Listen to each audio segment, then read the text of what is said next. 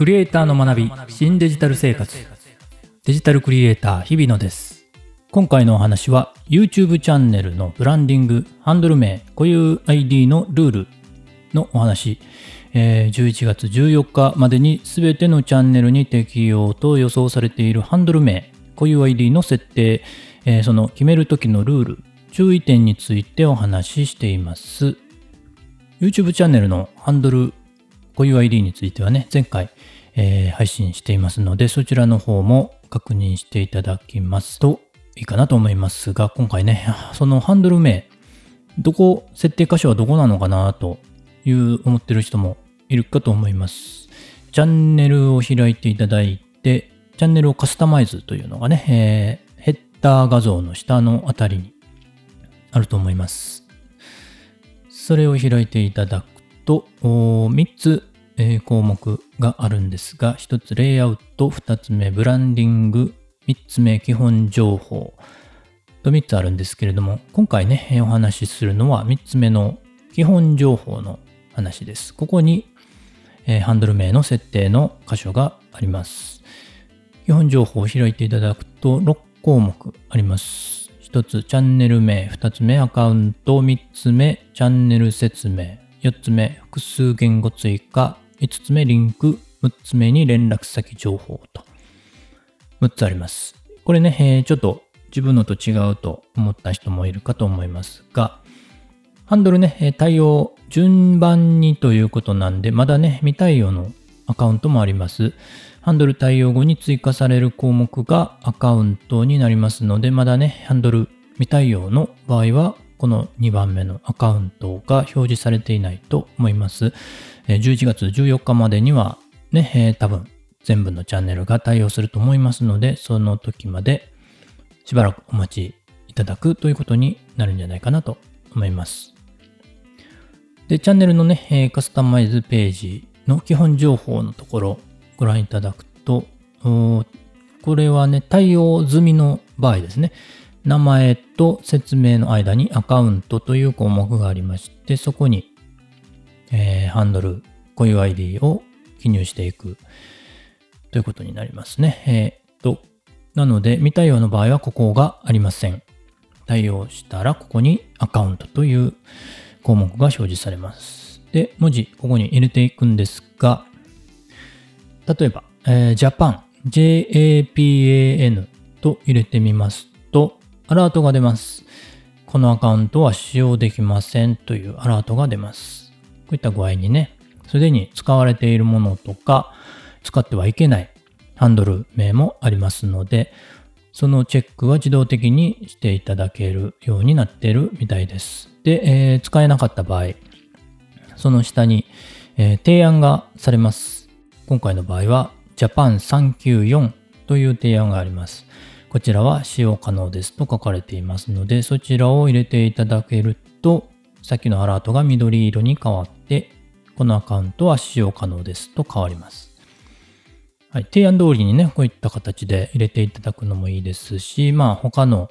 えー、候補を入れていただいて、また自動チェックして探していくということになると思います。このハンドル名ね、ブランディングに関わってくるところなので、よくね、考えて決めていかないといけないんじゃないかなということで、YouTube チャンネル、ブランディングの話、ちょっとだけ、えー、しますと、まあ、YouTube チャンネル、そのチャンネルがどういうチャンネルなのか、〇〇といえばこのチャンネルみたいな感じで視聴者のね、頭の中にイメージされる。そういう風にブランディングしていかないといけないとそのね、ブランディングによって継続して視聴したいかどうかを決めていく判断にもなります。登録、チャンネル登録するのかどうか決まってくる。そういうことにも関わってきますので、ブランディングは、えー、しっかり時間をかけて視聴者との接点をどんどん増やしていってね、えー、ブランディングを視聴者の頭の中にですね、えー、ブランディングをイメージされるように、えしていくということになります。当然ね、URL も覚えてもらいやすさは重要になってきます。今までね、長い URL でした。これはね、もう覚えてもらうのはまあ不可能というぐらい文字列の長い URL だったんで、今回ね、これがハンドル機能ができて、固有 ID がつくと、それがね、URL の一部になるので、覚えてもらいやすくなります。これすでに TikTok だとね、こういう形の URL になってるんじゃないかなと思います。で、そのハンドル名。名前の付け方ね、え文字列、英数字とかね、え文字列を作るんですけれども、ルール、ガイドラインがありまして、それをちょっと読んでみますと、3文字から30文字までであること。なので、2文字のハンドル名は選べない。で、31文字以上も選べないということですね。で、文字列は英数字、大文字の A から Z、小文字の A から Z と数字が1から9ですね。で構成されている。だから、だからあの0はダメなんですね。うん。で、アンダースコアとハイフンとピリオドも使用可能になっています。これが使えるとね、だいぶすでに取られていたハンドル名でもね、もしかしたらこのアンダースコアハイフンピリオドを使って似たようなハンドルを使うこともできるかもしれません。記号は使えないみたいですね。あと URL に似てるもの、電話番号に見えるものは使えないみたいですね。だから HTTPS とかね、そういうものが、えー、無理ということですね。あと電話番号みたいに070とか、ね、えー、そういう電話番号に見えるようなものもダメ。あと、さっき言ったように、すでに使用されているものは使えません。こういう ID なのでね、えー、唯一のものでなければいけない。あとは YouTube のコミュニティガイドラインを遵守していることとなっています。あと禁止項目として、暴力的な意味、不適切な意味、性的な意味、またはスパムを含むハンドルネームもダメですよと。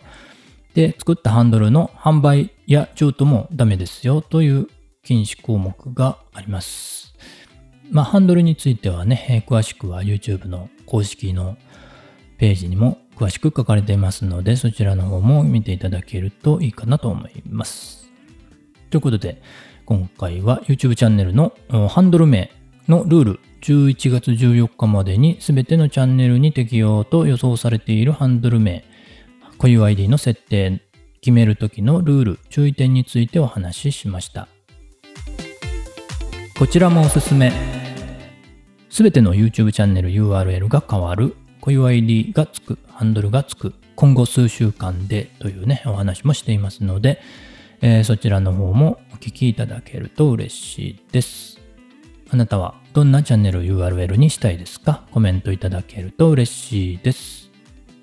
最後までお聞きいただきましてありがとうございます。この番組、クリエイターの学び新デジタル生活では、クリエイターのコンテンツプロモーション、情報発信に役立つ最新のデジタル情報、ガジェット、ウェブツール、クリエイティブツール、情報発信のノウハウについての日々の学びをお届けしています。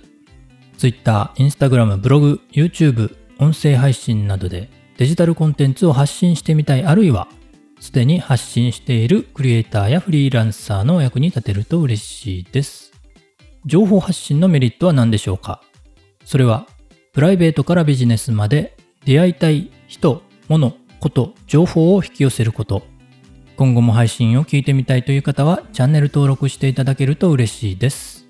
番組やエピソードへの感想やメッセージお待ちしています。